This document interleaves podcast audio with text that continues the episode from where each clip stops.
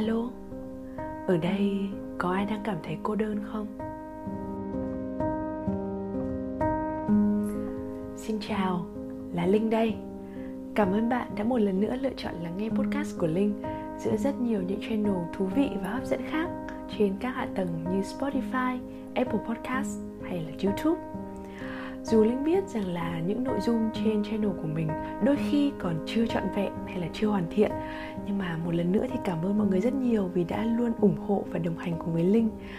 Nghe thì sẽ thảo mai một chút, nhưng mà thực sự những cái lời động viên, chia sẻ và góp ý của mọi người là động lực rất lớn để mình có thể tiếp tục làm podcast đến bây giờ và bắt đầu những series mới trong thời gian sắp tới.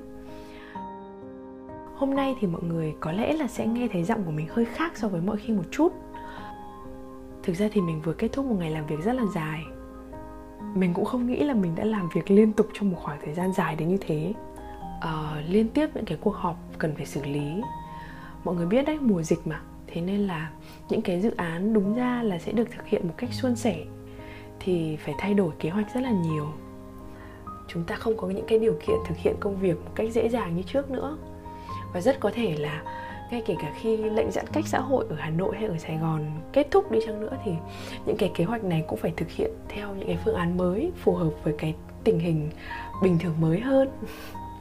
Thế nên là đến lúc mà mình tạm thời kết thúc được cái công việc của ngày hôm nay ấy, thì nhìn quanh đã rất là khuya rồi.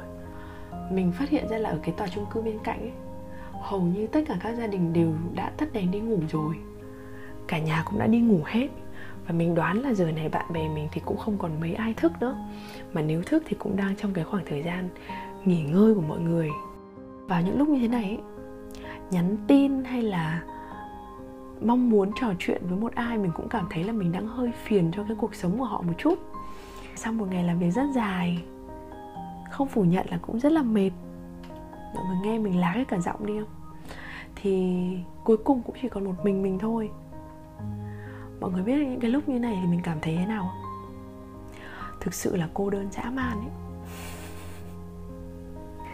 Thế nên ngay ở phần đầu podcast ngày hôm nay thì mình có hỏi mọi người rằng là không biết là trong một trường hợp nào đấy, bằng một cách vô tình nào đấy, thì có ai đang lắng nghe podcast của mình mà cũng cảm thấy cô đơn không? Nếu như câu trả lời của bạn là không ấy, thì Linh tin là bạn đang có một cuộc sống mà xứng đáng để bản thân bạn cảm thấy hài lòng, đúng không?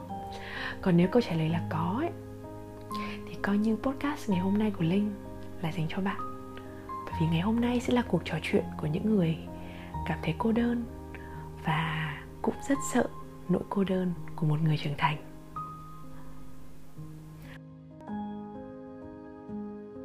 Nghĩ lại một chút thì hồi bé chắc là chẳng bao giờ tụi mình cảm thấy cô đơn đâu. Lúc nào xung quanh chúng ta cũng có gia đình, có sự quan tâm, săn sóc của người thân. May mắn hơn nữa thì chúng ta có bạn bè. Gần gũi thì có bạn bè hàng xóm này, hay tíu tít rủ nhau đi chơi. Rộng hơn thì chúng ta có bạn bè ở trên lớp, những người mà sẽ đồng hành cùng chúng ta trong việc học tập, trong cả những cái câu chuyện chia sẻ hàng ngày nữa. Hồi đấy thì bạn bè cùng trang lứa với tụi mình á, cũng chẳng có cái mối lo toan gì lớn cả, ngoài việc học hành.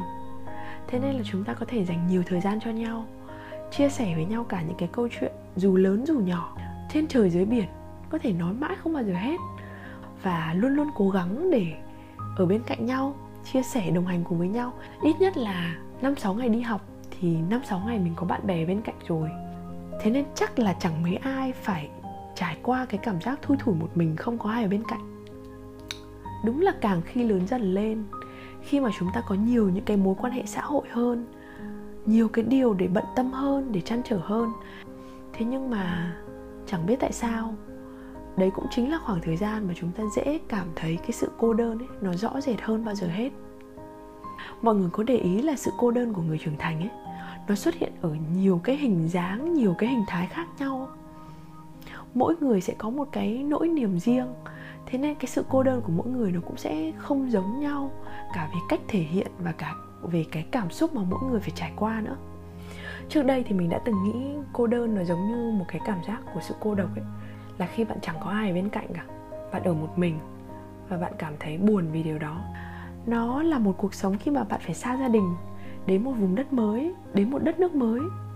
và bắt đầu một cuộc sống mà chỉ có chính bạn đối diện với tất cả mọi thứ, xử lý tất cả những cái khó khăn trong cuộc sống.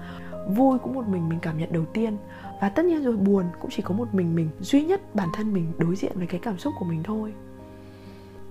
Nó cũng có thể là sự cô đơn của một người trưởng thành khi lựa chọn bước trên một cái hành trình sự nghiệp mới, không nhận được sự ủng hộ của người thân.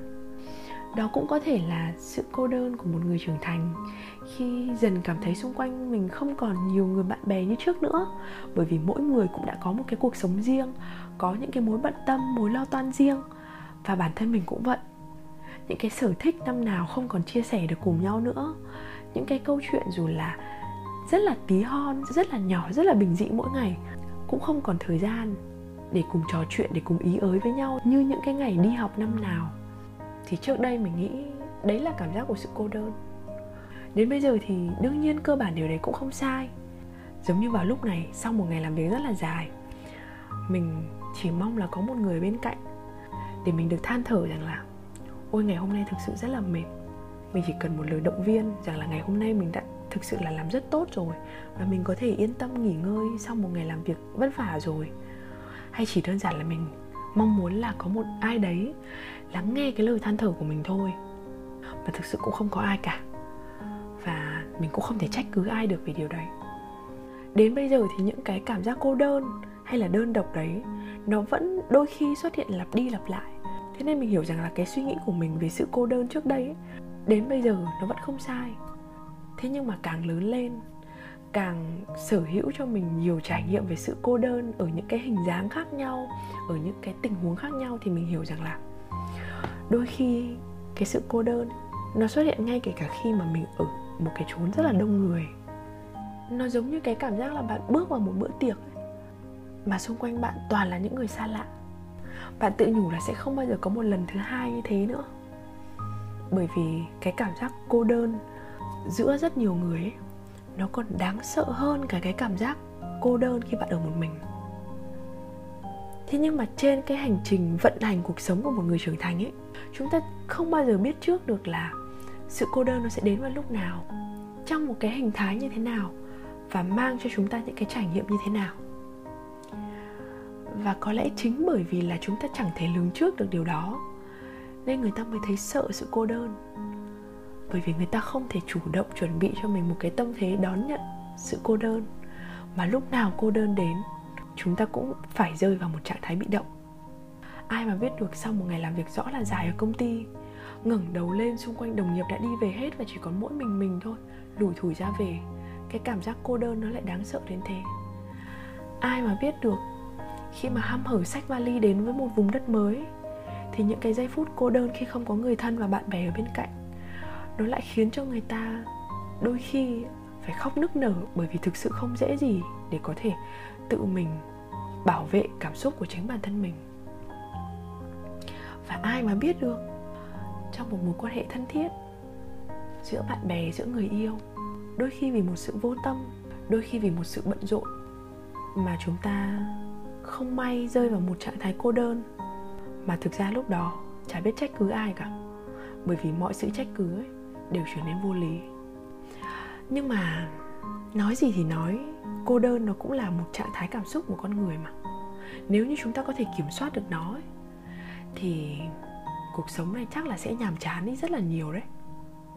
Và nếu như chúng mình tự đặt ra câu hỏi là làm thế nào để trưởng thành mà không cô đơn, thì chắc là chúng ta chẳng bao giờ tìm thấy câu trả lời cho điều đấy cả. Bởi vì thực ra mọi người có để ý không, là cô đơn đâu có tự tìm đến chúng ta đâu. Là cái cách chúng ta vận hành cuộc sống, cách mà chúng ta trưởng thành, chúng ta phát triển và chúng ta trải nghiệm mỗi ngày ấy, nó tạo ra sự cô đơn. Vậy mới nói là ngày bé đâu có biết cô đơn là gì, bởi vì cái vận hành cuộc sống của ngày chúng ta còn bé không cho phép chúng ta được cô đơn. Chúng ta luôn tìm tòi mọi thứ, luôn có nhu cầu giao tiếp với mọi người, luôn có nhu cầu được quan tâm, được yêu thương, được chăm sóc, được chia sẻ. Và khi chúng ta có nhu cầu gì thì chúng ta sẽ làm nó cho bằng được. Đó là khi chúng ta còn bé. Còn khi lớn lên, những mối quan hệ xã hội có nhiều lên, những cái mối bận tâm có nhiều lên, thì đôi khi những cái nhu cầu của cá nhân bản thân mình lại phải hạ xuống. Và đấy cũng là khi mà chúng ta phải tự đối diện với cái cảm xúc của mình, tự đối diện với sự cô đơn của chính bản thân mình.